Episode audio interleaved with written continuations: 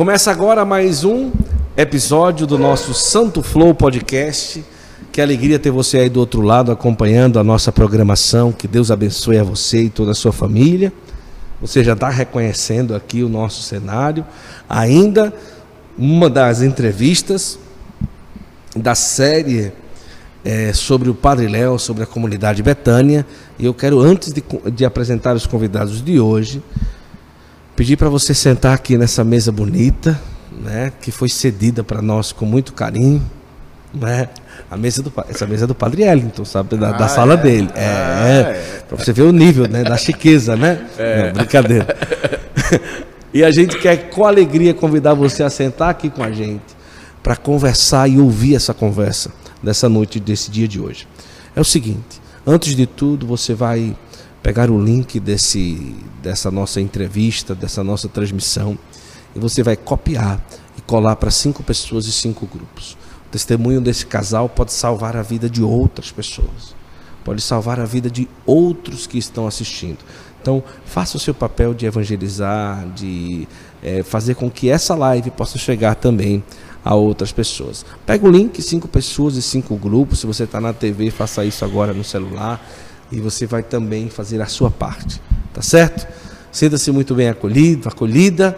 Estamos aqui diante do túmulo do servo de Deus, Padre Léo, para mais um episódio da nossa série sobre Betânia, sobre ele. E hoje a gente recebe aqui um casal muito especial, o Pierre e a Flávia, que são filhos da comunidade Betânia, filhos de Betânia, e a gente vai conversar com eles hoje aqui e como se diz a frase ou preceito ou a lei americana, como é, como é, padre? Ladies first. É assim que diz? Senhor sabe falar inglês, não é? Ladies first. Ladies first. As mulheres primeiro, as damas primeiro, né? E aí, Flávia, seja bem-vinda ao Santo Flow. Que alegria. Obrigada, obrigada pelo convite.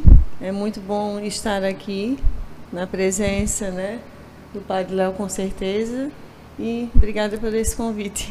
Que bom. Pierre, bem-vindo, meu irmão. Que coisa boa receber vocês aqui no Santo Flow. Glória a Deus. Estamos aqui para a obra do, do Senhor, né? Que bom, que maravilha. Que coisa maravilhosa.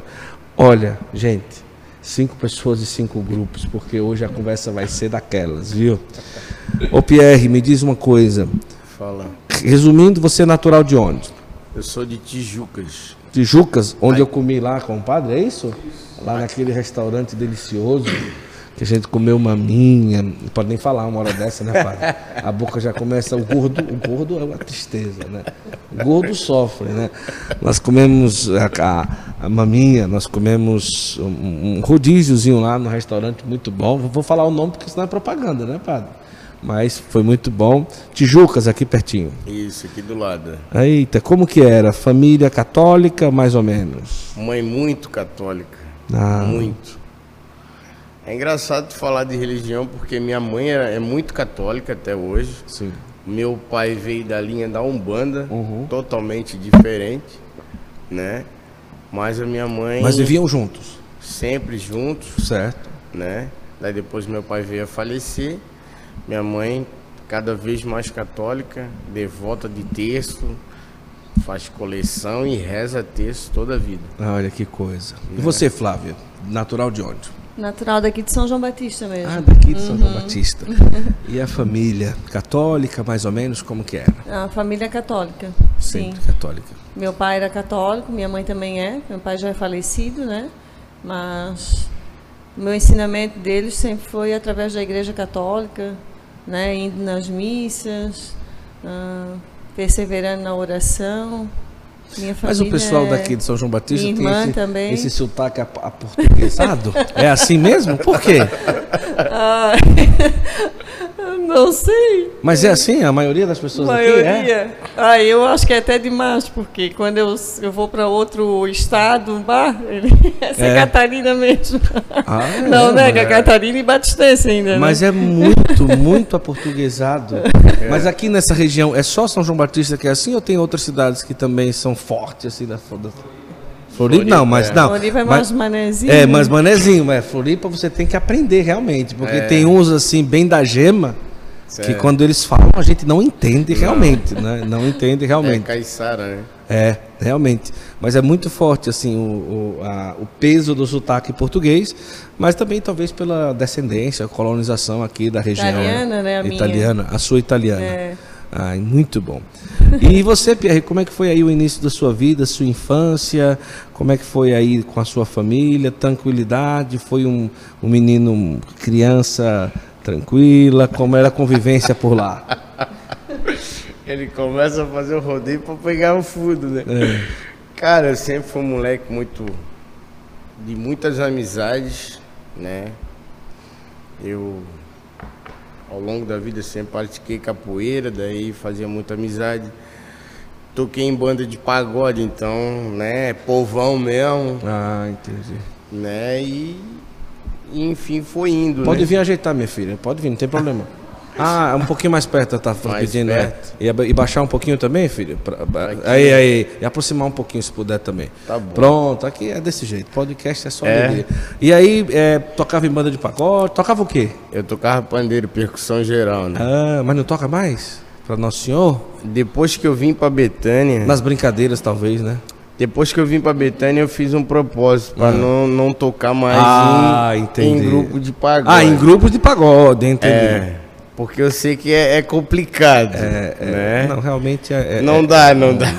Não, né? não, não dá Quem é casado não dá pra ir pra essas coisas, já Isso. vou dizer pra Não ti. é que é uma consideração de erro, mas uma consideração que não convém. Não convém, Não convém. exatamente. É isso mesmo. Então, sempre de muitas amizades. Sempre. Como é que foi aí o início e a adolescência do Pierre? assim? A minha adolescência foi tranquila, como eu falei, né? Já toquei, tocava em grupos, né? Muita balada, muita noitada, né? Mas não usava drogas, Entendi. né? Ia raramente, rara, raramente para a igreja, Sim. ia muito para as baladas, né? E não usava droga. A convivência com a família era uma convivência Muito tranquila, boa, tranquila, muito seu tranquila. pai, sua mãe, irmãos. Sempre. Sempre. É. Que bom. E você, Flávia, como que foi infância, adolescência, presença da família, tudo sob controle? Conta aí. A minha. A minha. Quando eu era criança, né? Vou começar como criança, que eu me lembro bem. Eu me lembro muito do meu pai. Lembro que eu fui uma criança sempre bem cuidada e principalmente por ele. Acho que ele me, me protegia até demais, né? E com 13 anos, que foi a fase da minha adolescência, eu perdi meu pai, né? Então, eu lembro que eu sofri bastante, sentia muita falta dele, né? Sinto até hoje. E mas tranquila, estudiosa, comecei a trabalhar cedo, porque daí o pai faleceu, a gente já começou a trabalhar em fábrica de calçado, que era o que tinha aqui na época, né? E foi, foi uma adolescência assim, um pouco conturbada, acredito, por causa da falta dele, Uhum. né? Sim. Porque daí a gente já ficou mais sozinha, minha mãe cuidando de nós, né? E também muito aquela coisa da, da, do pai, da presença do pai, né? E tirou, fica meio inseguro. Mas sempre tive né, amizades também, não, o Pierre é bem mais. Ah, tem uma abertura bem melhor do que a minha, eu sou um pouco mais fechada, mas as amizades que, que eu tenho até, até hoje, né? Que começou na minha adolescência, na Sim. minha juventude, são até hoje. E é, e é isso. E foi na fase de. Não na minha adolescência, mas mais na minha juventude que eu comecei a frequentar Betânia. Né? Ah, entendi. É. Mas vamos, vamos pro Pierre, daqui a pouco a gente volta para Flávio. Ele não quer fugir de mim. É. Vambora. Me diz uma coisa, é, na noitada e tudo, você disse até então não usava droga, mas em algum momento da adolescência para a vida adulta alguma coisa começou a complicar, ou não? Foi assim, cara. A gente fala que não, mas sempre tem uma- um amigo uma situação que faz tu ir pro uso. Uhum, Se não tiver, tu não tem como tu ir. uhum. Não tem como tu conhecer uma coisa sem alguém te apresentar Sim, essa sim, coisa, Sim. né? E eu não foi diferente. Eu trabalhava numa empresa e numa festa de empresa me apresentaram, né? a cocaína e eu comecei a usar nesse dia, eu experimentei no caso, né? Passou-se, só foi naquela vez. Passou-se anos, eu não usava. Tinha sido uma vez só que eu tinha experimentado. Ao longo da vida, né? Eu já era pai, eu tenho uma filha, Júlia. Uhum. Ao longo da vida eu me desentendi com a outra pessoa, né? E comecei a, a buscar um, um refúgio, um alívio, alguma coisa. E eu sabia onde é que encontrar com aqueles amigos que tinham me apresentado, né? E a certo momento eu já estava no uso. Mas foi engraçado porque não não engraçado assim, engraçado Sim, eu sim, falar sim. Curioso. porque foi depois de velho, né, que a gente fala assim, porra, Sim. fosse É, usar é, é. depois de velho, assim, e tem idade para ser curioso? Você tinha que idade quando que, que você se Quando eu- desentendeu com a, com a mãe do seu filho? Com a mãe da minha começou, filha. Mãe da filha, Eu tinha 28 anos. 28 anos. E ali, mas engraçado, né? A pessoa tem uma experiência primeira com a, com a cocaína. É, lá com os mas fica 24 gravado anos ali, né? memória. E diz assim, um dia se eu precisar... É, porque foi uma válvula de escape.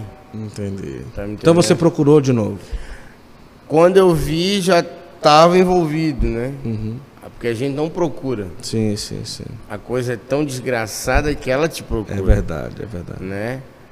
E quando eu vi, né?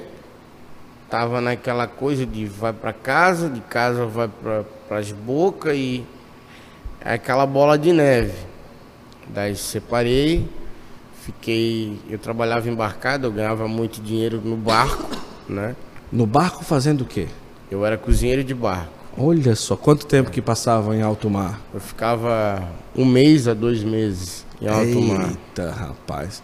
O que é que se cozinha em alto mar? Claro, comida normal, né? Tudo. Normal, né? É. Mas de uma forma especial. Uma rotina. frutos é do mar, assim, não? De uma forma especial, não? Isso, toda janta é frutos do mar. né? Toda janta? Toda janta. Ah, é? Olha aí, padre. É. Que delícia, hein, papá? O padre já comeu beleza. bastante prato meu, já. Ah, foi? Já, ele Ô, conhece. peraí, né? Então vamos na próxima vez, vamos marcar, né? É. Quando tu tiver essa...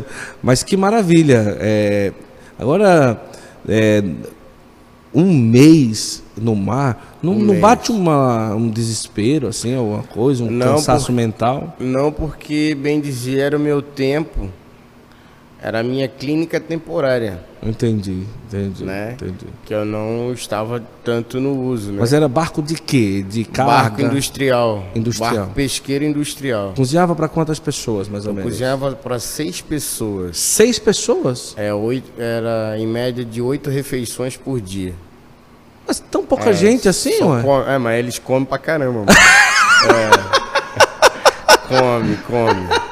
Tu Mas já- no barco todo só tinha essa quantidade de pessoas, não? Sim. Tu já foi pra praia? Já, Já. já. Te dá fome, né? Dá muita fome mesmo, Então, dá imagina tu fome. ficar lá fora, É, em alto é. mar, trabalhando Então, pra caramba. Só comendo, né? Comendo, tu trabalhando come- e dormindo, é, né? Só isso. Mas que Daí maravilha. tu guarda dinheiro, Sim. chegava em terra, torra o dinheiro. Torra o dinheiro. Mas que coisa. em coisas erradas, né? Eu me lembro que eu falava assim, muitas vezes eu falei assim, meu Deus, eu rezava, né? Meu Deus, não tem uma desgraçada para me segurar, Sim. porque eu ganhava muito dinheiro, eu queria alguém, alguma namorada para me ficar sossegado. Mas a gente sempre procura em lugar errado. Verdade, Pierre. Né? Verdade. Daí um momento eu conheci, eu conheci outras clínicas, né? Que daí eu tentei buscar ajuda, Mas você chegou ali. Quando que você percebeu que que precisava, de precisava buscar clínica? Já estava tipo usando todo dia, Assim, ó. vezes na semana, como que era? Em que nível estava para você pensar em procurar uma clínica ou alguém disse Pierre procura ajuda, Não, teve uma pessoa em especial, certo? né? Uma ex-namorada minha, Certo, que era sócia da minha ex-mulher. certo. As duas. As duas falaram pra mim que eu precisava de ajuda. Daí uma delas me convenceu a buscar ajuda, né? Sou grato, né? Uhum. Por ela ter colocado isso na minha cabeça, né? Daí a primeira clínica eu fiquei 28 dias. Em que nível de uso que estava? Diariamente, semanalmente? Até que ponto eu usava quase todo dia. Quase todo dia. É. E o dinheiro ia todo embora. Todo embora, 7, 8, 10 mil. Como assim? No mês acabou de droga. É porque tu fica 20, ó, 25 dias em alto mar. Tu vai chegar, tu tem 7 dias pra ficar com a tua Nós família. estamos falando de 7, 8, 10 mil em que ano? 2000 e... Faz. Foi em 2016 eu vim pra Betânia, né? Olha aí. Atrás, tu vê, eu ganhava muito, cara. Ganhava muito. Ganhava mais do que advogado que. É que verdade. né? Vamos cozinhar em alto mar, né? Não, brincadeira, brincadeira. Então era quase que diariamente. quase que diariamente. Daí chegou uma época que eu não queria mais ir para alto mar. Né? Porque daí o uso é muito maior. Tu não quer ficar aqueles 30 dias de repouso. Nossa. Né, E nem então- podia usar no barco também. Poder, É, mas era tá- arriscado, Tá, né? lá fora, a polícia não vai lá em É, mar é verdade, pegar, é. né? Daí tu começa a virar o termo, né? Vagabundo, malandrão, né? Ah, aquele ali é o vida louca. Por quê? Porque tu só tá vivendo pro teu uso. Tu não trabalhas mais, tu mal vai em casa.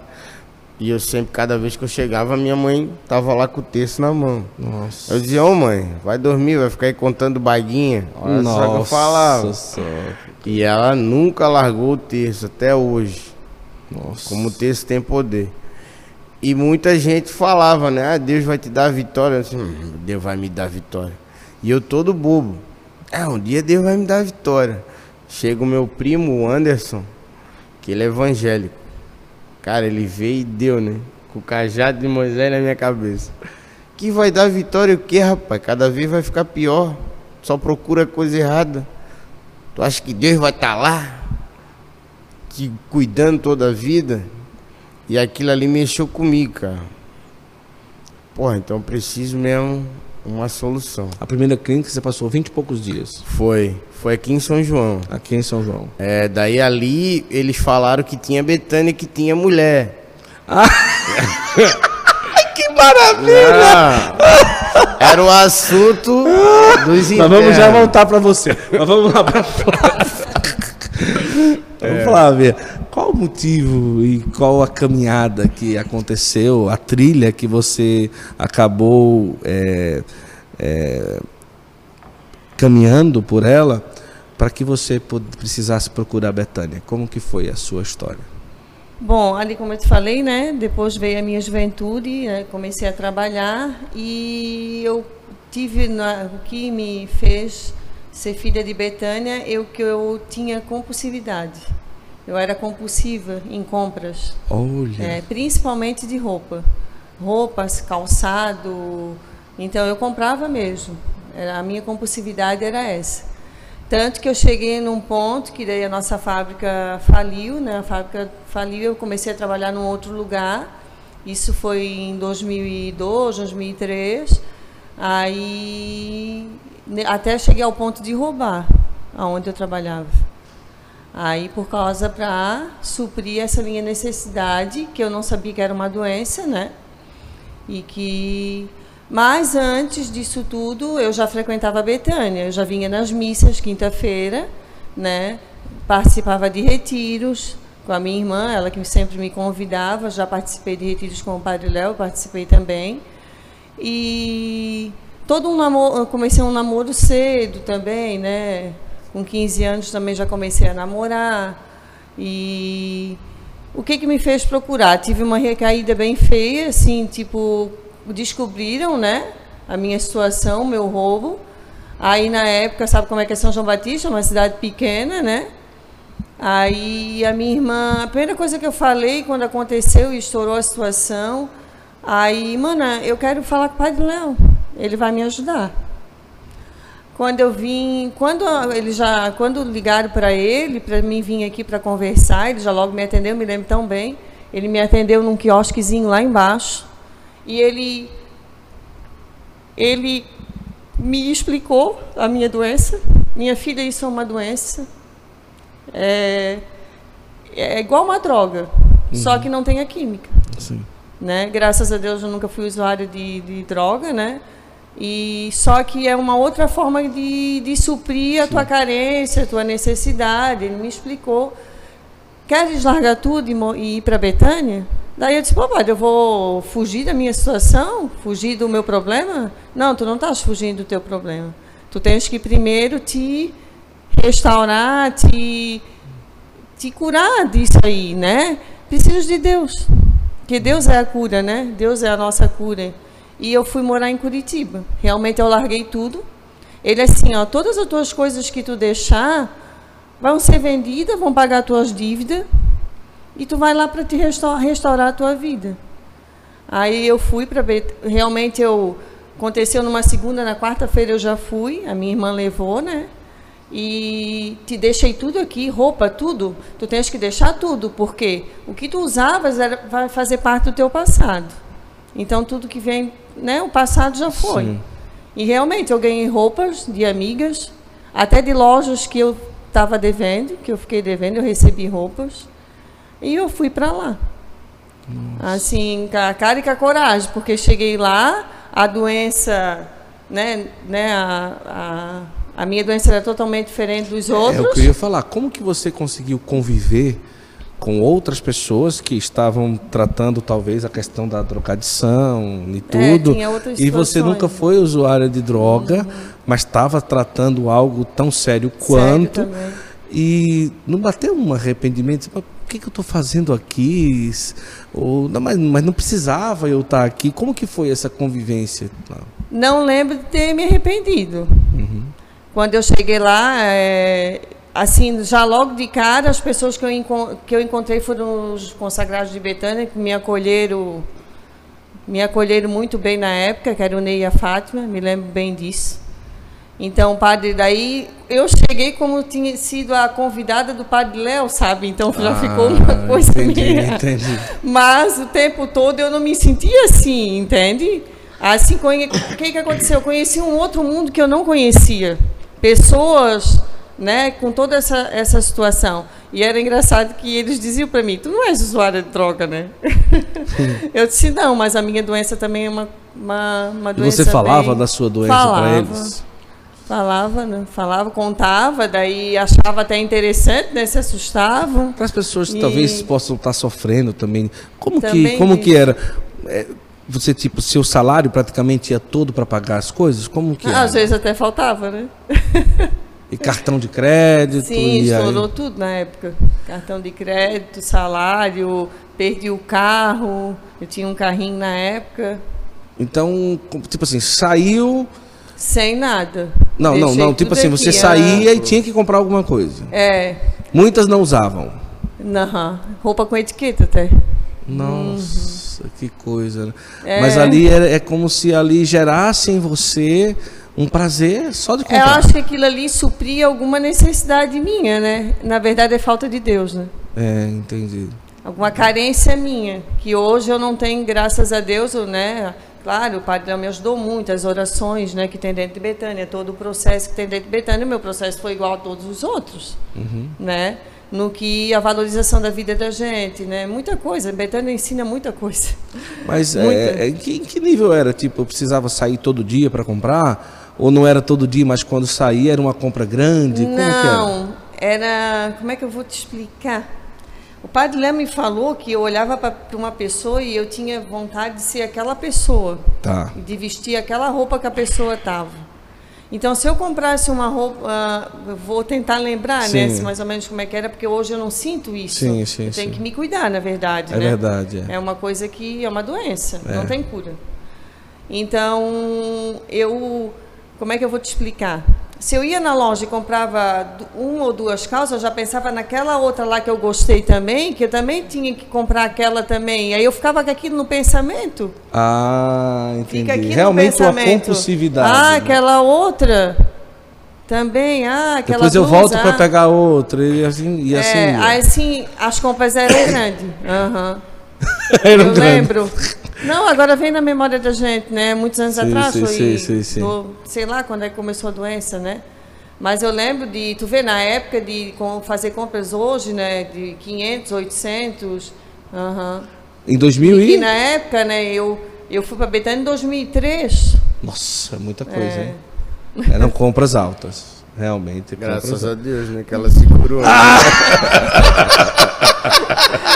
Senão a coisa tava já feia. passou, você, o seu E tá é engraçado. Quem ia adoecer era o Pierre, coitado. É o Pierre, né? Está casada há quatro anos. Sim, já sim, sim, sim. anos, sete. Sim. E hoje eu penso que engraçado, né? O que, que eu tinha? Né? Mas é Deus que cuida. É verdade, é verdade. Entendeu?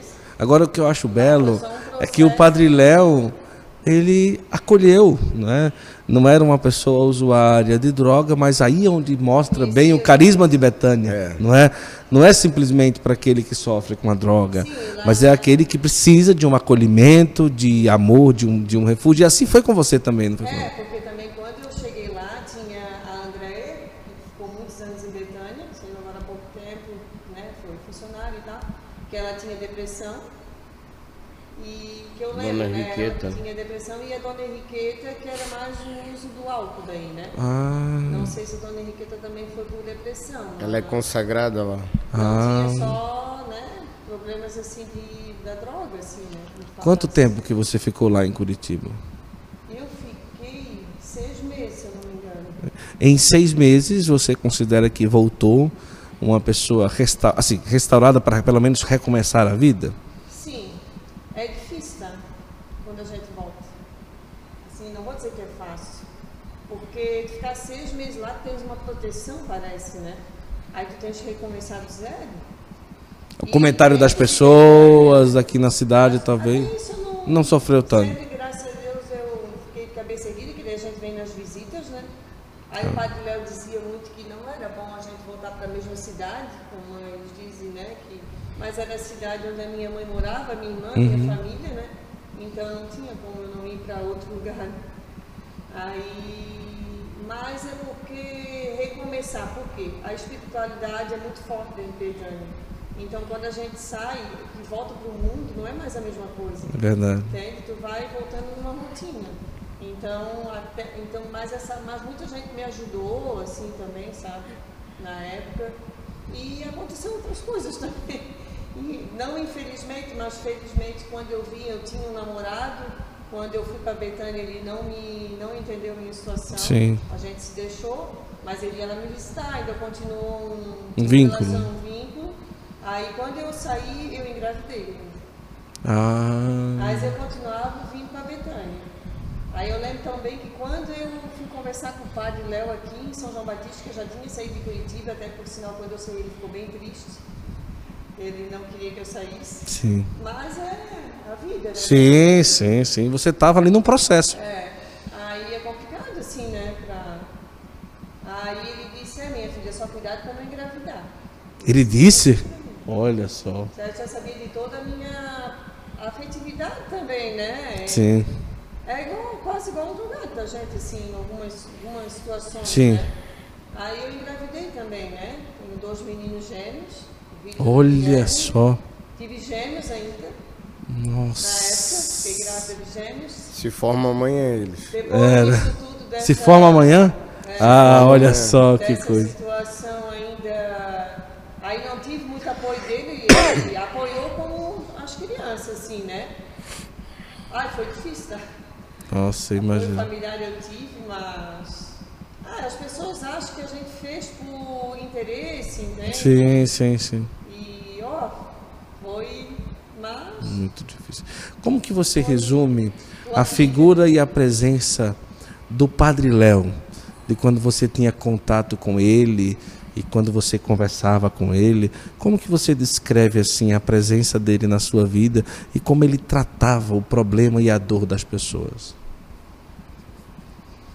Ele, ao mesmo tempo que ele era dócil contigo, quando ele conversou comigo e explicou toda a minha situação, toda a minha doença, que ele me fez entender, né, como eu precisava de Deus, ele também não passava a mão na cabeça. Entende? Ele, ele era carinhoso, entende? Mas ele era realista. Uhum. né? E ele era muito de Deus. Então, muito.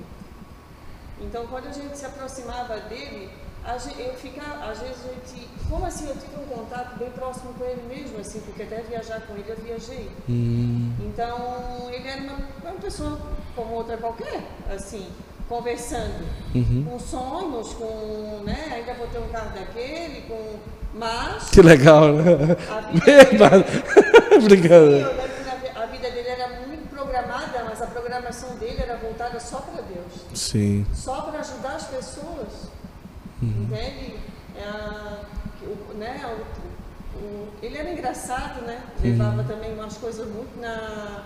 na Sim, na na brincadeira. brincadeira, mas muito sério com a vida, assim. Que coisa linda. Assim, quando é para dar bronca, ele dava. Hum. Né? A, pedi ajuda para eles em algumas situações, ele foi bem realista comigo, que ele disse para mim que não ia adiantar. Não vou conversar, minha filha, porque não vai adiantar. Olha só. Lembro Que coisa. em algumas situações assim. né? E. Ai, sei lá, gente, ele era bem. Veio agora algumas Sim, sim. vi- visões dele assim, às vezes ali a gente ali no refeitório, quando a gente ia, ia era final de retiro, assim, né? Ele assim, com aquele jeitão dele, assim. Que maravilha. Ele era. E você, Pierre, como é que foi? Você estava lá, passou pela primeira experiência, vinte e poucos dias, e conte aí o restante da sua trajetória aí. Só que eu. Parou de, de ir pro alto mar? Não. Não parou não? Você disse que não queria mais ir. Eu não queria mais ir porque daí a droga puxava mais, né? É. Daí tá, saí daquela comunidade, falaram. Porque eu era muito brigão também. Ah, gostava de brigar. Também tem esse lado. que- Capoeira, né? É. né? Capoeira, né? Não é que eu, Capoeira que eu gostava um. de brigar, cara. Eu evitava o máximo, mas, Mas na quando hora, né? entrava, não queria sair. Né? É, é, eu sou muito explosivo, Uhum. né? Isso eu traba tento trabalhar muito até hoje, né? E eu me lembro que a primeira vez que eu vi o Padre Léo foi na televisão, cara. Minha tia Arlete levou um DVD, porque daí a família toda se preocupa com o som, que era É eu verdade. tia, prima, né? Todo mundo. E apareceu um DVD do Padre Léo, de uma pregação bem engraçada. Daí a mãe, senta aqui, filho, senta aqui. É, eu vou ver padre, mãe, tá doida? Daí naquele momento, cara, eu fiquei olhando. Mas que padre doidão, que isso aí que é? Né? Não conhecia. Esse é o padre de Betânia. Esse aí que é o padre de Betânia? Que bicho doido. Foi assim. Passou. Passou e eu fui pra outra. Fui pra outra comunidade. Pau fechou lá também. É, todas elas eu briguei. Né? Ah, não era porque não deu certo o tratamento. É porque o seu tratamento com os outros foi de choque, né? É porque. O pau quebrou. Ele tava Eu me- demorando pra dizer isso. né? É, cara, tinha coisa que eu não, não, não aceitava, porque as outras comunidades não eram igual Betânia. Sim. Era queriam fazer tratamento de choque, mas comigo eu. Aí não dava, né? É fio desencapado, não dá, dá choque, né? E chegou um momento que eu tava na a última, né? Antes de vir pra Betânia, eu fui, era em Florianópolis. Eu discuti com lá, já peguei o rapaz pelo pescoço e pá. Chamaram a polícia pra mim. Nossa. Vai lá na comunidade, né? Lá na, na clínica. Aí rapidinho eu saí correndo, já peguei, fui lá no pastor, me arruma o dinheiro, me arrumou o dinheiro, peguei a minha roupa e vim embora. Quando eu chego na rodoviária, o pau quebrando, os usuários, tudo brigando, né? Eu já cheguei, "Ei, parou, parou, parou, que eu cheguei lá. Pô, jogador, jogador, já pronto, apazigou todo mundo, né? E já cheguei, joguei a... Eu sou muito conhecido em Tijuca, até hoje, graças a Deus, né? Joguei a roupa, a mochila no terreiro de casa, minto. Dei a roupa pra um andarilho daqui, ô, leva lá na, lá na mãe, joga dentro do terreiro. E dali eu já fui pra favela. Cheguei na favela, baile funk, aquela loucurada. No outro dia que eu apareci em casa, a mãe, ô filho, sai, saí, mas quero ir pra Betânia. Me leva amanhã lá pra Betânia. E eu cheguei na quarta, na quinta tinha internet, acolhimento em Betânia. Então eu já fiquei no uso a noite toda e pum, vim pra Betânia. Já fui dar um rolê no lugar, já gostei. Ó, mãe, já gostei. Tem patinho, tem bichinho, eu gosto dessas coisas. É top aqui. Tem patinho, tem É, bichinho. tem bichinho. O Cara, cara, o cara, o cara que comia os cabos na porrada. É, o cabo se atraindo é. com patinho e com bichinho. Pelo amor de Deus, que Por- coisa, né? Porque eu sempre falo, eu nunca deixei de ser a pessoa que eu era Sim, sim, sim. antes de beijar a latinha, Sim, sim, antes de usar o crack. Isso. Eu nunca esqueci aquela pessoa alegre, brincalhão, debochado, eu sou debochado da cocaína, muito. da cocaína você já tava usando crack aí. Eu usei muito, é, porque assim, a cocaína foi a minha porta de entrada. Ah, entendi. Mas a droga mesmo que eu gostei, que me levou, Pra, pra situação foi difícil. o crack. Ah, Eu usava, não sei se pode falar, a quantidade pode, pra claro galera, pode, então, não tem que- problema. Que legal esse programa. é, porque. É, não pode falar tal. Não, eu usava 50 gramas de crack por dia, mano. Vamos lá, então vamos lá. Um- quando se compra o crack, se compra a pedra. A não é? pedra. A pedra quantas gramas, geralmente? Hoje em dia, geralmente, uma grama, mais ou menos, ou 5. Zero. Metade de uma grama. Mas né? geralmente uma grama. é, uma pedra. Eu usava 50 por dia. Caraca! É, porque eu ganhava dinheiro no barco, eu tinha dinheiro pra gastar. E cada, mas, mas cada pedra era. Era o um tijolo, era um tijolo mesmo. Tanto é que. Não, de- mas, mas, cada, mas cada pedrinha de uma grama é o quê? 5, 10 reais? 2, 5, 10 Não, na época, na época era 10 pila, era 5 pila, né? Metade de uma grama. E 50 gramas era quanto? Ah, não sei, cara, mas Comprava atacado era mais barato, né? A Flávia que me educou a andar com pouco dinheiro. Ah. Ela que me educou. Vai chegar essa entendi. parte. Porque pescador gosta de andar com dinheiro. Ah, é, né? É 5, 6 mil no bolso. Meu Deus do céu. É.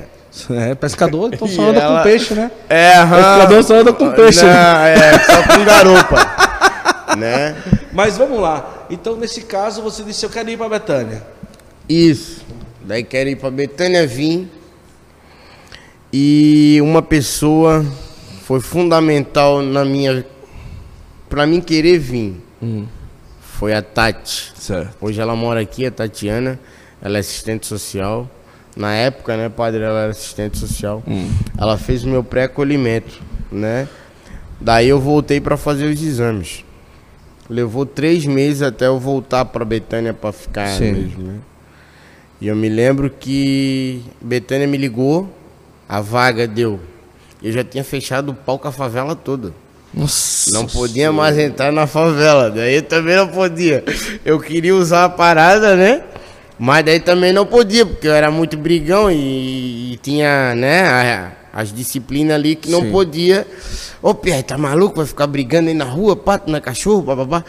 Eu disse, ah, deixa eu, mano, deixa eu. O quer me tirar pra otário, vai levar mesmo, não tinha essa. E eu também era muito amigo dos caras, porque eles me viram desde pequeno Sim, sim. né? Graças a Deus. Hoje a gente tá tendo um reencontro assim, né? Eles, eu tenho uma peixaria Sim. na cidade e eles mandam muita mensagem pra mim, né? Ó, negão, porra, que bom que tu estás aí, pô, tá abençoado, pá, né? E agradeço esse essa passagem que Sim, eu tive, né? Porque dali é que eu vim pra Betânia. Chego em Betânia, como é que pode, né? Eu chego em Betânia. Não quebrou o pau, não, pelo amor de Deus. Não, né? não. Ah, graças a Deus. Porque É brincadeira. naquela noite que me ligaram, olha, olha, não, teve, teve uns, teve umas, umas situações, né? teve, teve, virei cama com o neguinho, Virou Ah, cama? Meu tive Deus. que dormir em outra casa, na casa mãe, porque queria pegar o macho lá da outra casa. Meu do pau. Deus Mas isso é normal, é É, Betânia. é- normal! não é. Não era, né? É, não, é menos mal que não quebrou o pau, né? é, daí Sim, você Quando eu cheguei aqui. aqui. quando eu cheguei aqui, tava a Tati, Uhum. de novo. Ela tava saindo, ela me olhou. Não, Pierre, tu vai ficar. Eu disse, não, eu não vou ficar. Tem nego lá na rua que me deve, eu vou voltar e vou cobrar os caras Não acredito. pra me usar mais, né? Sim. E Certo. nisso, Põe o celular, o iPhone pra ela. e nisso ela pegou minhas bolsas e já foi levando pra casa dos filhos ali, pra casa Lazo. Você olha que essa guria pensa que é, cara. Você eu- dizendo que ia voltar, ela não, vamos lá, pegou a Ela bolsa. pegou a minha bolsa e levou, então a atitude dela que fez eu ficar. Uhum.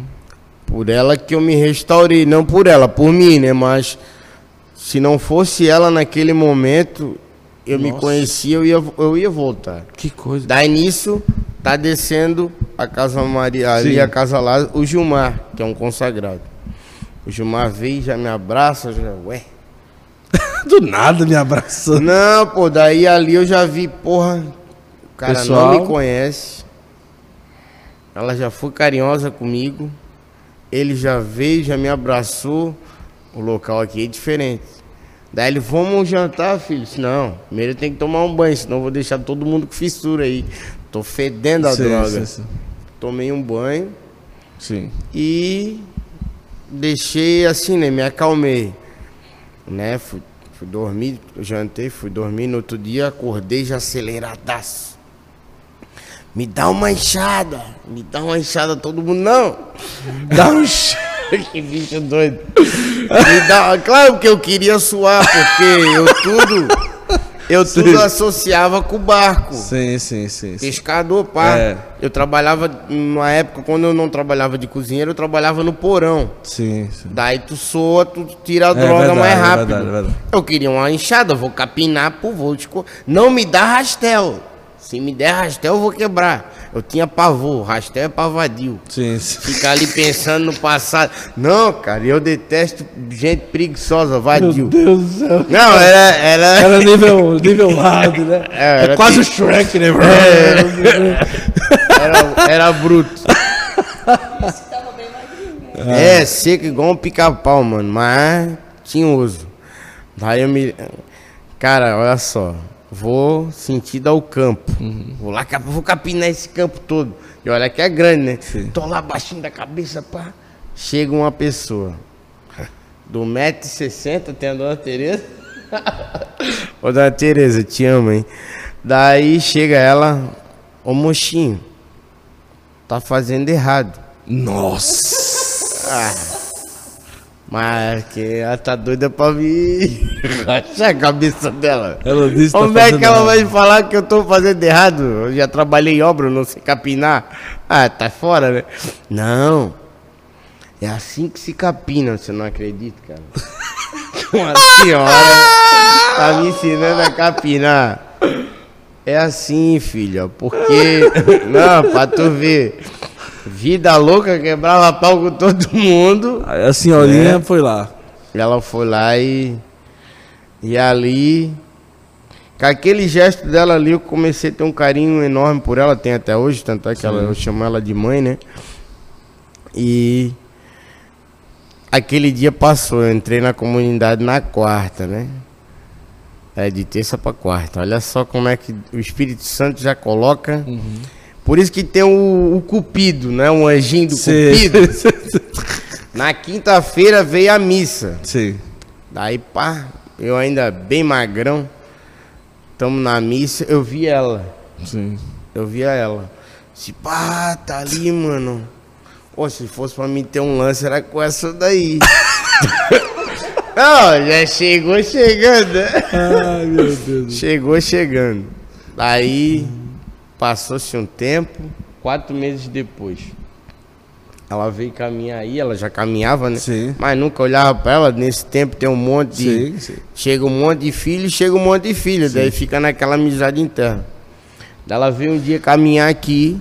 Caminhar? Ela caminhava, né? É, fazer caminhada. fazer caminhada. Eu conheci os meninos, jogava bola com os meninos. Daí ela veio caminhar e a Bruna, que é outra amiga nossa, né? A Bruna tava caminhando com ela e a Bruna fez assim, vem, assim, eu vou. Aí fui, comecei a caminhar. Na subida no memorial aqui, ela tava suando com o rosto de suor. Sim, sim, sim. Olha só o que, que me encantou por ela. Eu queria fazer isso aqui, que hoje eu tenho a liberdade de fazer. Olha, É, que hoje eu posso, o marido dela. Mas eu era filho, eu não podia. É, não podia, né, cara? Não podia. E o suor aqui, eu agoniado, com o cabelo dela aqui pra fazer isso aqui, ó, um carinho.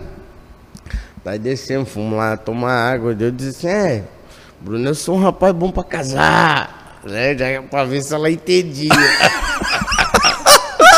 Porque a gente é filho, tá se, se tratando, né, Sim, cara? sim. A gente, né, quer alguém pra, Sim. pra ajudar na tua caminhada, né? E depois daquele dia ela escreveu uma carta pra mim e pra Bruna. Daí a gente começou a ter aquele aferzinho, né? Daí teve a pregação do Dia das Famílias. Do Dia das Famílias, minha família veio e teve o Salmo 117, não. É o 117. Não, 127 é o Salmo da Família. 127. Foi o Samuel, que era, consag... era aspirantado na época, recitou. Foi no dia 9 do 11, não, no dia 11 do 9. Ela veio almo- jantar com a gente. Né? Almoçar. Daí almoçou com a gente, pá, conversamos. E antes disso, cara, aqui tem o tem a intercessão. E eu rezava muito, jejuava muito, orava muito pelos filhos da minha época. Todos eles se vê esse vídeo, eles vão saber. E nesse dia eu tava orando lá na frente do Santíssimo. Eu não conseguia mais rezar por ninguém. Vinha só ela na cabeça. Assim, Senhor Jesus, eu sei que tu realmente existe, mas eu vou fazer uma prova contigo. Se tu realmente existe e eu não consigo mais rezar, só vem ela na cabeça. Se for pra ela ser a minha Rebeca, né? Porque eu tava lendo Sim, muita tá palavra, lendo, é, então eu já tava lendo, é. afiadinho na palavra. Se for pra ela ser minha Rebeca, tu me mostra ela agora. Se não, tu afasta ela da minha vida, porque eu não quero ficar nessa Sim. confusão, né? Eu saio da capela, dou de cara com quem? 9 horas da noite. Com ela? Nove da noite? 9 horas da noite. Olha que coisa. Fala agora, vier Vai lá. fazer o que aqui? O que, é que você veio fazer aqui naquele dia, nove horas da noite? Depois que eu saí de Betânia, que eu tive meus filhos, né, a gente, eu fui convidada pela minha irmã para participar dos Amigos de Betânia, tanto que é um grupo que a gente participa até hoje. Os Amigos de Betânia ajudam a comunidade, né, em eventos aqui dentro e eventos fora daqui também. Então, naquele dia, uma amiga nossa estava aqui e ela, que ela estava fazendo uns trabalhos aqui, que ela também é amiga de Betânia até hoje, a, A Fran. Fran. Aí eu vim buscar ela para nós jantar com uma outra amiga de Betânia, a Jussara, em São João Batista. Eu vim buscar ela. Ah, Aí foi no que, mas eu não, não sabia dessa situação. Eu lembro que quando eu estava subindo aqui para chamar ela, ele me deu tchau, assim, eu dei tchau para ele. A gente ainda tinha uma amizade só, né? mas até Foi isso que eu então, vim fazer. você não... é, você percebia que alguma coisa nele com você? Ou... No, quando eu comecei a perceber que eu estava gostando dele, mas como eu já tinha tido um relacionamento antes dele com um dependente químico, eu estava bem numa fase difícil assim Até então minha. ele estava se tratando. Ele estava se tratando. Então você e não estava meio sabia disposta a acreditar de novo em uma é, pessoa em que... todo, em todo o tipo assim, ele estava se tratando, estava num processo e eu sei que isso pode atrapalhar o processo de restauração dele, né? Então eu como amiga de Betânia, eu não gostaria de atrapalhar o processo de um filho, é complicado, né? E eu na época que eu comecei a perceber que eu estava sentindo alguma coisa por ele, né? Que eu vinha trazer os meus filhos para para jogar, meus meninos até hoje frequentam Betânia, e eu trazia eles, que eles gostam muito de jogar futebol, eles eram bem menorzinhos, e eu vinha trazer eles para jogar com os filhos. Meus filhos até hoje têm uma convivência aqui com os filhos que, meu, né, é uma... E, e o um Pierre cada um jogava com história. ele. E eles Eu jogavam. jogava com eles. Ah, que coisa. Só que naquele dia que ele falou do, dali do casamento e coisa, eu entrei no carro e disse, meus filhos, que cara manso. Coisa mais tola, que assunto mais tola. Quem Daí é ele aquele já lá? até sabia o nome dele e tudo. Ah, Mamãe, é amigão, né? Pierre. Amigão foi ótimo. Assim, quando eu comecei a sentir alguma coisa por ele, foi nesse almoço, né, que eu falei pra ele. A gente foi conversar, daí eu disse, olha, parecia ser dois adolescentes, tá? Suava frio. Suava né? frio. Eu, Meu Deus, rapaz. meus meninos, acho que tinham o quê? Uns nove anos, mais ou menos? Sim. É, eu nunca tinha tido mais assim, tive um namoro, né? Ali, um, assim, um relacionamento assim, e depois eu não casei mais também, né? E. Ah, é. Daí, eu, quando eu falei pra ele, ele. Eu disse, olha, Pierre, só vamos ficar na amizade, vamos se conhecer, porque isso pode afetar o teu processo aqui dentro, não comenta com ninguém, porque não, podia, não pode ter namoro aqui dentro, a não ser que seja autorizado pelos padres, né? E vamos levando assim. Aí eu escrevi uma carta para ele e para Bruna como amigos assim. Eu na minha cabeça, A eu que queria começou. ter uma amizade com alguém aqui dentro que eu pudesse ajudar também, né? Assim. Então, foi da carta que começou também, né? Foi. Aí ele me falou também que também estava. Só que o Pierre se empolgou, né? Porque ele. Daí ele. Porque daí assim, ele ó, conta como é que foi né? depois que eu falei, assim. Daí a gente teve essa conversa no dia 9, no dia 11 do 9. Aí já saí empolgadaço, pá. Sou obrigado a contar pra alguém. Contei pro Bill. Daí o Bill, olha, Pia, não sei o que, não sei o que, bababá. Cara, eu não me confessei ainda, eu vou, vou me confessar e já vou falar a situação com o padre Djalma, que é o mais tranquilo, né? claro. Os outros já vão. Mais tranquilo. Os outros já vão cortar de cara. Sim, sim. Daí o padre Djalma, não, filho, tá tudo certo, mas age com prudência. Eu era muito, eu era um cara que eu lia muita palavra mesmo, eu Sim, lia sim, muita sim. Bíblia e eu orava muito e eu incentivava muitas as pessoas a orar, né? E a gente começou a namorar, meio namorar, né, por cartinha se conhecer pela carta. Engraçado que no dia que eu comecei a orar em línguas, foi no retiro com a irmã Zélia aqui na comunidade. sim. Ela estava fazendo esse retiro. Mas teve um momento com, o filho, com os filhos que ela não estava participando. Os filhos saíram e depois ela participou. Agora ela vai falar o que, que a, a Eu também tive uma, é, revela- tive uma revelação em relação ao nosso. Eu fui fazer um retiro com a irmã Zélia só para mulheres. Na época eu acho que era só para mulheres. Porque ela fez um momento de oração à noite aqui com nós, só com as mulheres. E nesse momento de oração ela disse assim: tem uma moça aqui dentro que vai ganhar um marido. Nossa. Aí tu pensa, aí tu pensa. Eu tinha acabado de sair de um relacionamento meio conturbado e eu tinha vindo nesse retiro justamente para para me fortalecer em relação a relacionamentos, né? Sim. Também foram. Aí ela começou a falar que ela vai ganhar um marido que vai ser um presente na vida dela, um marido que ela sempre sonhou, carinhoso, um cara trabalhador, de oração. Na hora que eu baixei a minha cabeça, eu me arrepiei, eu disse, eu não acredito que ela está falando comigo. Aí passou. E ela vai casar, e eu já com 40 anos, né? Eu, eu casar? A gente já perde até a esperança? Aí, quando eu fui pro quarto, que foi essa minha amiga que, que me convidou para fazer, foi até madrinha do meu casamento, ela disse assim, ô Flávia, sabe que a irmã Zélia... E ela sabia de toda Sim, a sim. situação que eu já tinha passado antes. Ela disse, ô Flávia, sabe que a irmã Zélia... Eu acho que a irmã Zélia estava falando contigo. Olha só a confirmação. Eu disse, ô, Sara, tá, tá? Eu, eu tô vindo pra cá para me restaurar, ainda vou arrumar outro, outro relacionamento. E realmente, né, daí depois a gente começou a, a, se- a, a se conhecer por carta, tá?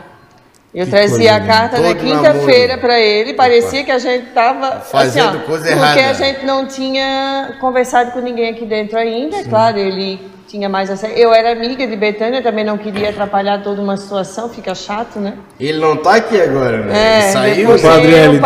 Hélio Ele foi lá pra missa. Ah. Aí eles começaram a perceber que tinha alguma coisa, mas a gente, eu entregava, eu pedia para Bruno entregar a carta para ele e ele entregava a resposta no domingo. Olha que coisa. Aí os Agora, domingos- sabe o que é impressionante? É o quanto o carisma ele tem tanta força, não é?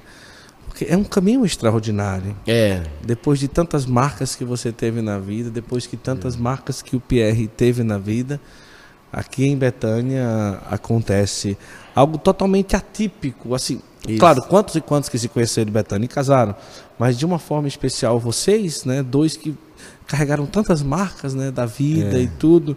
E, e aqui, quanto tempo que vocês namoraram? Aqui? A gente ficou namorando nessa, nesse jogo de cartinha. A gente tem as cartas até hoje. Tá? Uhum.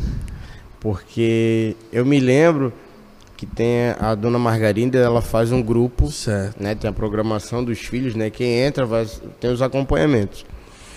E a gente tem uma parte ali do grupo dela que ela fala pra gente escrever muita carta, porque carta é um documento Sim.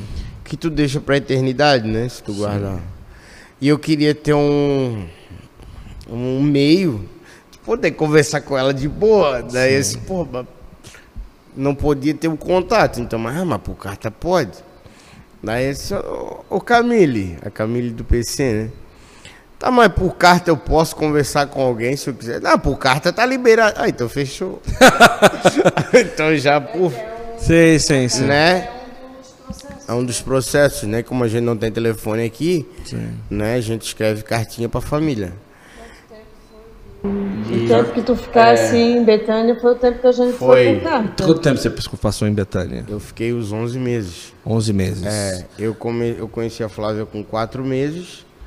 Com 8 meses, eu fui, daí descobri o nosso sua, namoro. Todo, não, na verdade, ah. a gente não a gente chegou a namorar, é. nem se beijar, sim, nada. Sim, nada. ficou ali a naquela gente conversa. ficou por carta. Depois nem de pegava na mão. Só sim, que sim. chegou uma situação que, que a, a consagrada, a dona Tereza, né? É. Ela começou a perceber que tava, a coisa estava ficando assim e eles têm uma preocupação de que o filho vai sair. Sim, Tem toda um, uma preocupação deles comigo a preocupação deles era não só comigo e com ele. Sim. Então daí ela um dia ela, ela que nós ainda vimos um grupo de oração, já foi o único dia que a gente sentou um do lado do outro naquele dia ela veio falar comigo. Cara, eu tava feliz nesse dia, tá? É difícil a gente sentar um do lado do outro, porque daí na missa os filhos têm que ficar lá na frente, tem toda uma, né? Uma... Mas aí com esses oito meses meio que deu ali, o pessoal ficou sabendo, Vendo. mas mesmo assim você ficou ainda até os 11 meses.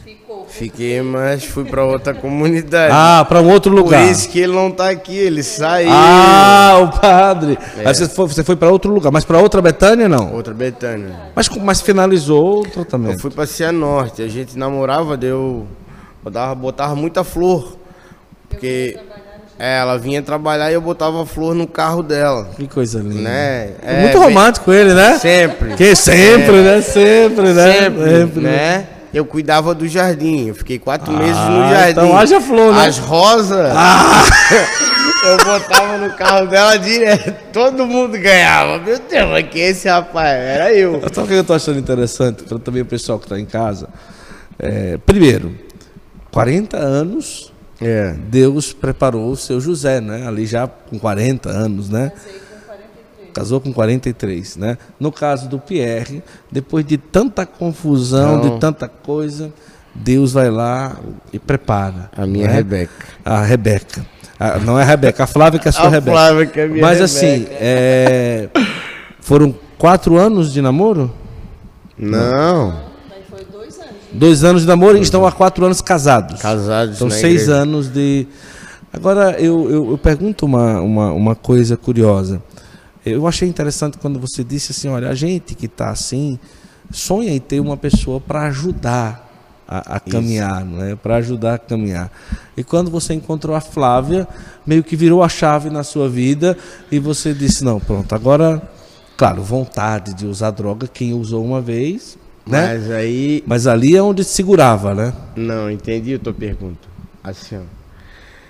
Isso é bem complicado porque assim, ó, eu sempre deixei bem claro para ela que primeiro era a minha restauração. Certo. Ela tinha também essa insegurança de eu sair antes do tempo. Certo. Eu tinha uma frase que eu falo até hoje para os filhos, quando eles pedem para a gente vir aqui conversar com os Sim. filhos.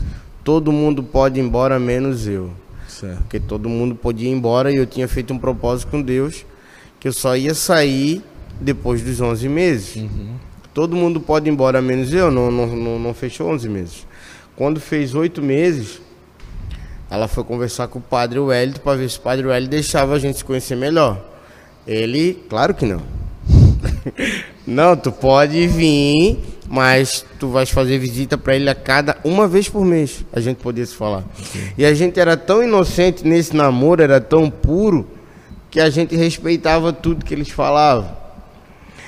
Chegou um momento que eles falaram que a gente, ah, mas eles estão, né, se beijando. Não, era mentira. Gente, o que, que a gente fez? Flávio, agora a gente vai conversar lá na, na escadaria do Morro do Memorial. Porque aqui todo mundo, todo, todo mundo recanto vai ver. vai ver. Certo. Tanto é que a gente fez as fotos do nosso casamento em alguns lugares e ali tava. Não, tem que ter aqui, a foto aqui. Que coisa. Né? E todo mundo que acompanhou, geralmente, né, quando eu decidi, a Flávia foi conversar com o padre, no outro dia ele ele me chamou para conversar. E eu tava lendo o livro Ágape. Sim. Né?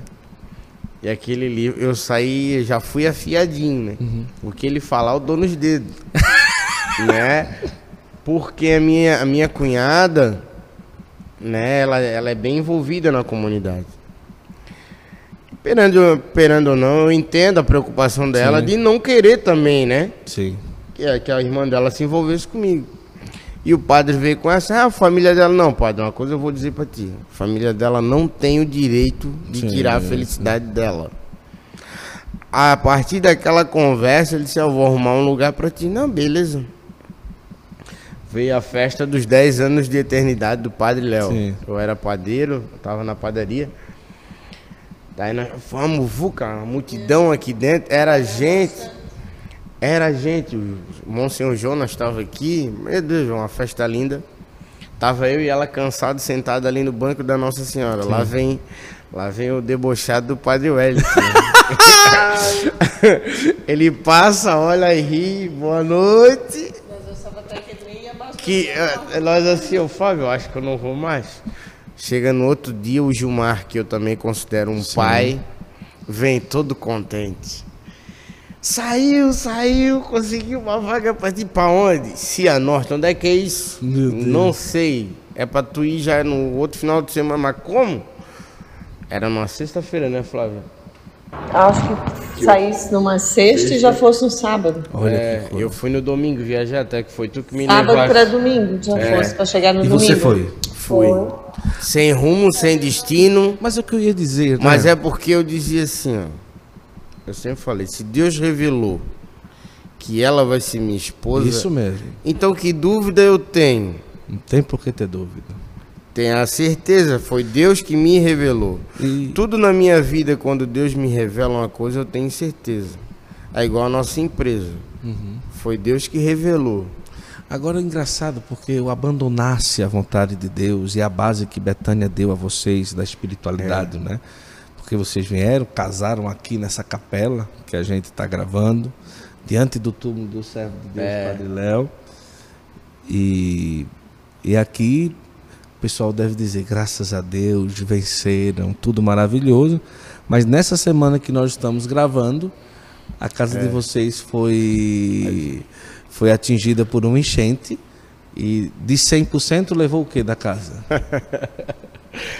Acredito 50, 70%? 70%. 70%? É. A gente está falando de quê? De sofá, guarda-roupa, cama? É, sofá, Deus guarda deixou para nós o que a gente precisava. Certo. Eu, na minha concepção, depois disso tudo ter acontecido, Deus deixou 100%. Sim, sim. sim. Claro. Não como estava, fazia dois anos que nós estávamos nessa casa. Casa e eu fez agora. Tudo novinho. Com os móveis novinhos. toda uma uma situação também para a gente chegar até onde a gente chegou, né? Todo um trabalho, todo um Sim. uma caminhada de luta mesmo assim. E em dois anos aconteceu isso. Acredito a, a, que a, aquilo que vocês viveram em Betânia e aprenderam aqui foi essencial para que o desespero assim não chegasse ao coração de vocês diante dessa enchente. Assim, ó, nessa enchente alguns meses atrás eu tenho, eu tenho duas amigas que considero como irmãs, que certo. eu ganhei na a, a, vida dá pra gente, né? O Espírito Santo te dá. Que é a Vive e a uhum. Clévia. Certo. Né? São pessoas que a gente tem um carinho um com o outro que é, é inexplicável, Sim. mas é pelo Espírito Santo, né? A Cleve até eu, a gente é padrinho do casamento dela, Sim. a gente foi. Né? E, a gen- e elas montaram um grupo, Inspira Unção. E pai, que nós respondendo aquele grupo, pá, daí veio a enchente agora. E elas muito preocupadas. E aí, irmão, como é que tá aí? Como é que tá? E a Flávia, disse, não, tá bem. E eu falava muito assim, isso aqui... Imagina, agora você mas tá bem, mas tava tudo dentro da lama, não, né? ela no desespero. Ela é, porque ficou nervosa, né? qua- Desespero, assim, não foi tanto, só porque o meu sistema nervoso É, o ficou, sistema- foi um choque, eu nunca passei Nunca por isso. passou por Não. uma enchente, né? As minhas coisas O cara acostumado com mar, acostumado É, com água, acostumado então- com tempestade e tudo, né? É, então eu fiquei mais tranquilo e eu, com o meu jeito alegre de falar, as pessoas não acreditavam. Meu Deus, cara, eu queria ter a serenidade do Espírito Santo que tu tem, mas não. Eu dizia para elas, isso aqui vai ser só mais um testemunho que eu vou dar lá na frente. Eu pensei que ia demorar muito tempo para me falar sobre isso, né? Que foi agora no dia primeiro, hoje é dia 8, dia Uma 7. semana depois, Uma né? semana Essa depois. semana. E ainda a gente está em, Em em processo. processo de Pra tu recomeço. ver. Não, não tem Começar. devolução porque o seguro não cobre o que vocês Não, perderam na não, enchente, né? não. Talvez o carro, possivelmente. Isso. Então se trata, talvez a prefeitura dê algum valor depois e tal, mas se trata de refazer praticamente tudo, não é? Mas assim? ainda Deus me deixou tudo que Ele me deu, que foi ela. Aí Aqui, tá certo. Aí, Né? em relação a isso, tu falasse, né, o que que todo o nosso processo dentro de Betânia, toda a nossa e, e esse acontecimento, né? Na hora eu não questionei Deus. Por quê, né? Porque comigo de novo, tanta coisa que eu já passei. E agora minha casa está debaixo d'água, né? E agora a gente está. Eu acho que agora a gente reflete muito depois que acontece, sabe? Como Deus é providente, a gente acredita bem, se aproxima mais de Deus, acredita muito na providência de Deus, que Betânia vive da providência de Deus, né? Que Deus vai mandando anjos para ajudar a gente. Acontece também algumas situações desagradáveis, que tem gente que às vezes é curioso, Sim, né? sim. Olha, são várias, a gente, vai, é, muito, é, é tanta coisa É verdade, né? que a gente, pra gente aprender, pra gente refletir, sabe? A gente realmente não tem que ser apegado a nada, que é o que o Padre Léo ensinava pra gente, né? Então a gente tem que é bem material. O que, que foi importante? Nós passamos junto, né? Isso. Ele me protegendo, eu protegendo ele. E como é que eu vou te... É difícil explicar. É uma força tão poderosa que, claro, eu tive momentos de que eu fiquei que eu A água chorei tava muito subindo, porque né? a minha a minha O emocional o dela. meu emocional é chorar. Eu É. não chorei lá na hora da, da, da situação lá, né, Pierre? Assim, eu não Não. lembro de chorar. Eu chorei muito depois, quando eu Mas- voltei para casa, assim, vi, vi toda aquela, né? Por onde Tudo eu vou começar? com zelo. Eu sempre, eu sempre né? sou muito cuidadosa com as coisas, muito limpa. e pensa, um dia antes eu tinha limpado a nossa casinha toda. E né, nós estava nós tava em processo ainda. Sim, A gente não ganhou nada de mão beijada. A Mas- peixaria também estava em processo de né, três anos. Nós, ia pra nós vamos para quatro anos de peixaria, né? Olha, é só Deus, tá? Olha que coisa. Eu estou A impressionado. fé, É, assim, você não pode perder a fé e a esperança, É porque senão ela vai junto, Cara, com a a água, gente sabe? aprende- E as pessoas que Deus vai, Deus vai colocando para te dar força, como o Pierre falou, sabe? A gente aprende com pessoas assim, cara, meu É. vizinho, o Arlindo e a esposa dele, assim, ó, um casal fantástico que assim, ó. Cara, eu me lembro que quando eu cheguei com a Flávia lá na casa dele, que deu o helicóptero veio pegar a Flávia. Teve que vir no helicóptero. Teve que Nós vir, não né? Mas ela não conseguia ir pro telhado. Eu botei ela nas minhas costas, desci uma escada, escada de mão, né? Eu entrei dentro d'água e ela nas minhas costas. Na hora passa um barquinho. Esse, meu Deus, que graça. Boto ela, né? E vou ao lado da, da bateira, assim, até na casa do Arlindo, que é o nosso vizinho. Prontamente, cara, ele já pega, já. Não, não, vem cá, eu vou fazer um almoço para ela, vem cá e. Foi um acolhimento, o mesmo acolhimento que a gente teve aqui. Né? Então, sou muito grato ao Arlindo, a esposa, né? Clévia, Vive, enfim, o Alexandre que ajudou muito. São pessoas assim que Cara, eles têm várias coisas para fazer, ainda se preocuparam, né, Uhum. em levar água e, e fora, fora todo mundo que se envolveu, porque foi 85% da cidade toda atingida. É. Então, né, Betânia também ajudou, a gente veio aqui, pegou água, né? Então, cara, tu olha o carinho, tanta gente de fora vindo para a cidade para ajudar e, né, e às vezes a gente assim, ó, às vezes a gente é mesquinho e às vezes tu podes ajudar teu próximo e tu fica acomodado e tu não faz, né, cara? Então, vai e faz, isso que eu dou de recado para alguém, né? Se tu vê alguém ali precisando de ajuda, vai lá e ajuda, porque só vai te fazer bem, não vai te fazer mal, né? Olha, é para você que está em casa, ou seja, onde você estiver acompanhando, o testemunho deles, além de ser muito forte na presença de Betânia, é, vale também quando a gente se aproxima das adversidades, né? Nós estamos falando de um casal que uma semana passou por um enchente, perdeu praticamente tudo, está aqui com um sorriso no rosto, o coração com certeza de vez em quando apertado, porque não é fácil, não é brincadeira mas com a certeza de que vai ser só um testemunho que eles vão dar.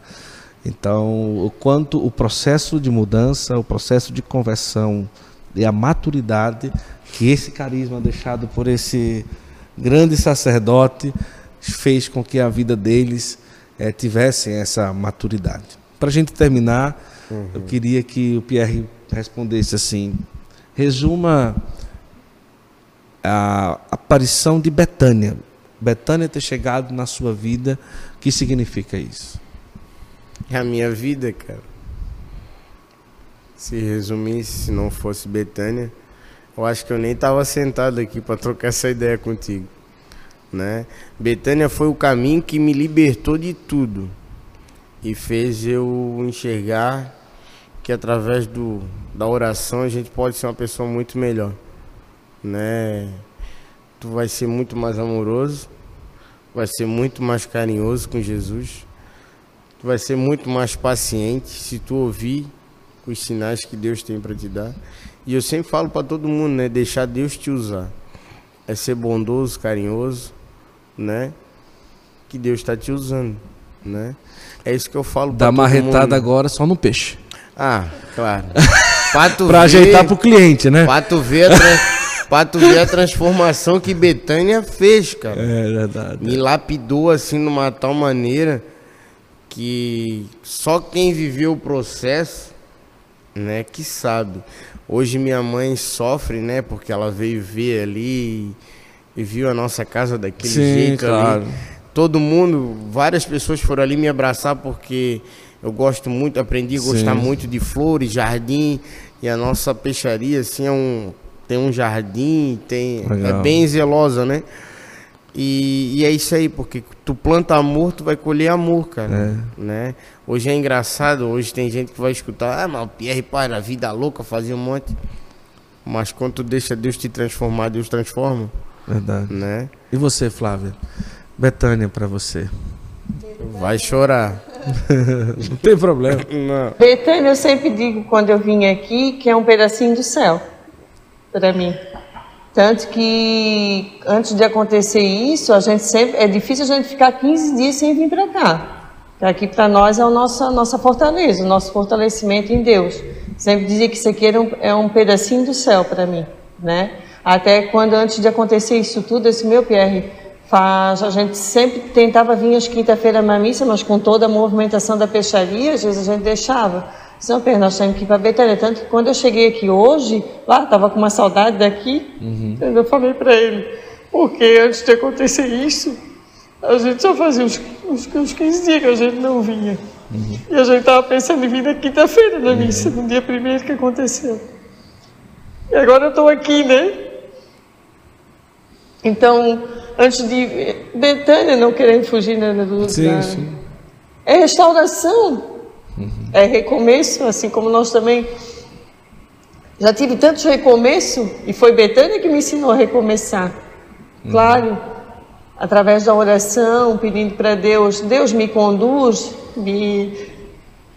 A gente ficou numa situação que a gente não sabia por onde começar, assim também como ele, quando ele veio para cá, quando eu naquela Sim. vez fui filha, a gente pensa assim, poxa, por onde? Deus vai me conduzindo. Uhum. Vai me mostrando o que, que eu tenho que fazer hoje, porque eu sozinha não dou conta. Verdade, verdade. Que lindo. Então é isso. É, eu quero agradecer a Flávia, ao Pierre, quero agradecer a você que esteve conosco nessa conversa e louvar a Deus por esse carisma. Passou aqui padre, passou o Felipão, que também é casado, teve a vida transformada aqui, vocês, e o carisma de Betânia é isso, é restaurar, não é simplesmente uma comunidade terapêutica, mas é uma porta aberta para acolher qualquer um que venha sofrendo, precise de ajuda, e é esse o lugar, o lugar de descanso, assim como foi o descanso para Jesus, foi descanso e transformação para a vida da Flávia, descanso e transformação para a vida do Pierre e de tantos outros. É, Flávia, muito obrigado por abrir o coração e por esse momento tão bonito. Eu que agradeço, agradeço a Deus, né, em primeiro lugar pela oportunidade que Ele me deu uhum. de ser testemunha, né, de ser testemunha, quem sabe mudar a vida de, de alguém que já, né, está passando por um processo igual eu passei. Eu só tenho a agradecer. Pierre, muito bom, cara. Que maravilha, hein? E vamos marcar um jantarzinho com frutos do mar, hein? Vamos, vamos. Ô, oh, rapaz, vamos ver. Obrigado, meu irmão. Eu que agradeço, cara, a oportunidade, né, de... O engraçado é porque eu, eu pedi para Deus só para me tirar das drogas. Senhor, me tira das drogas. E não pedi para Deus para mães, pais ir lá na peixaria pô, meu filho tá passando assim, assim, assado. Pierre, ajuda o meu filho assim, sim, assim, sim. assado. Né? É chamado, então, assim, ó, deixa Deus te usar. Isso eu peço para ele, né? Que, que, ele possa me usar como ele quiser. Né? Mas só foi, isso só aconteceu porque eu vim para Betânia e recebi de fato o carinho de Jesus, né? que aqui tem. Então eu digo para muitos jovens, se quiser experimentar esse pouquinho desse carinho, é só vir aqui. São João Batista, tem Curitiba, Cianorte. Uhum. Mas venha, conheça, converse com os filhos, converse com os consagrados. Não adianta também tu vir aqui vir por vir. Sim. Vem para entender um pouco, né? Pô, se o Pierre foi lá, eu quero entender um pouco daquilo ali. Será se eu vou conseguir vivenciar aquilo que ele vivenciou? Venha, que eu tenho a certeza que vai vivenciar, né? Tu estás aqui, tu já vivenciou muita experiência aqui de vida, né? Sim. Então tenho certeza que tu também vai sair daqui transformado. Com certeza. Né? E que o Espírito Santo também possa te abençoar cada vez mais nesse teu programa. Muito bom. Beleza? Deus abençoe a você. Coloca aí nos comentários o que é que você achou aqui da nossa conversa. Que possa servir para o crescimento de todos nós espiritualmente aquilo que a gente vivenciou nessa noite. Amanhã estaremos com o Spotify, Deezer, essa conversa através aí de todas as plataformas de streaming, áudio. E aqui no YouTube, a partir de agora, já fica gravado. Você pode assistir quantas vezes você quiser. Deus abençoe e até a próxima, se Deus quiser. Eu tive a alegria de receber hoje uma caixa com camisas da Veste Sacra. Olha, a partir de 2023 todos os podcasts do Santo Flow, as lives que a gente vai fazer, a gente vai estar vestindo agora veste sacra. Tá aqui o Instagram deles. Olha, chegou aqui uma caixa com várias camisas. Eu vou mostrar para vocês as estampas. Vamos ver aqui, olha, essa daqui de São Miguel é veste sacra, viu? Agora algodão, super confortável. Vamos ver as estampas aqui comigo, olha.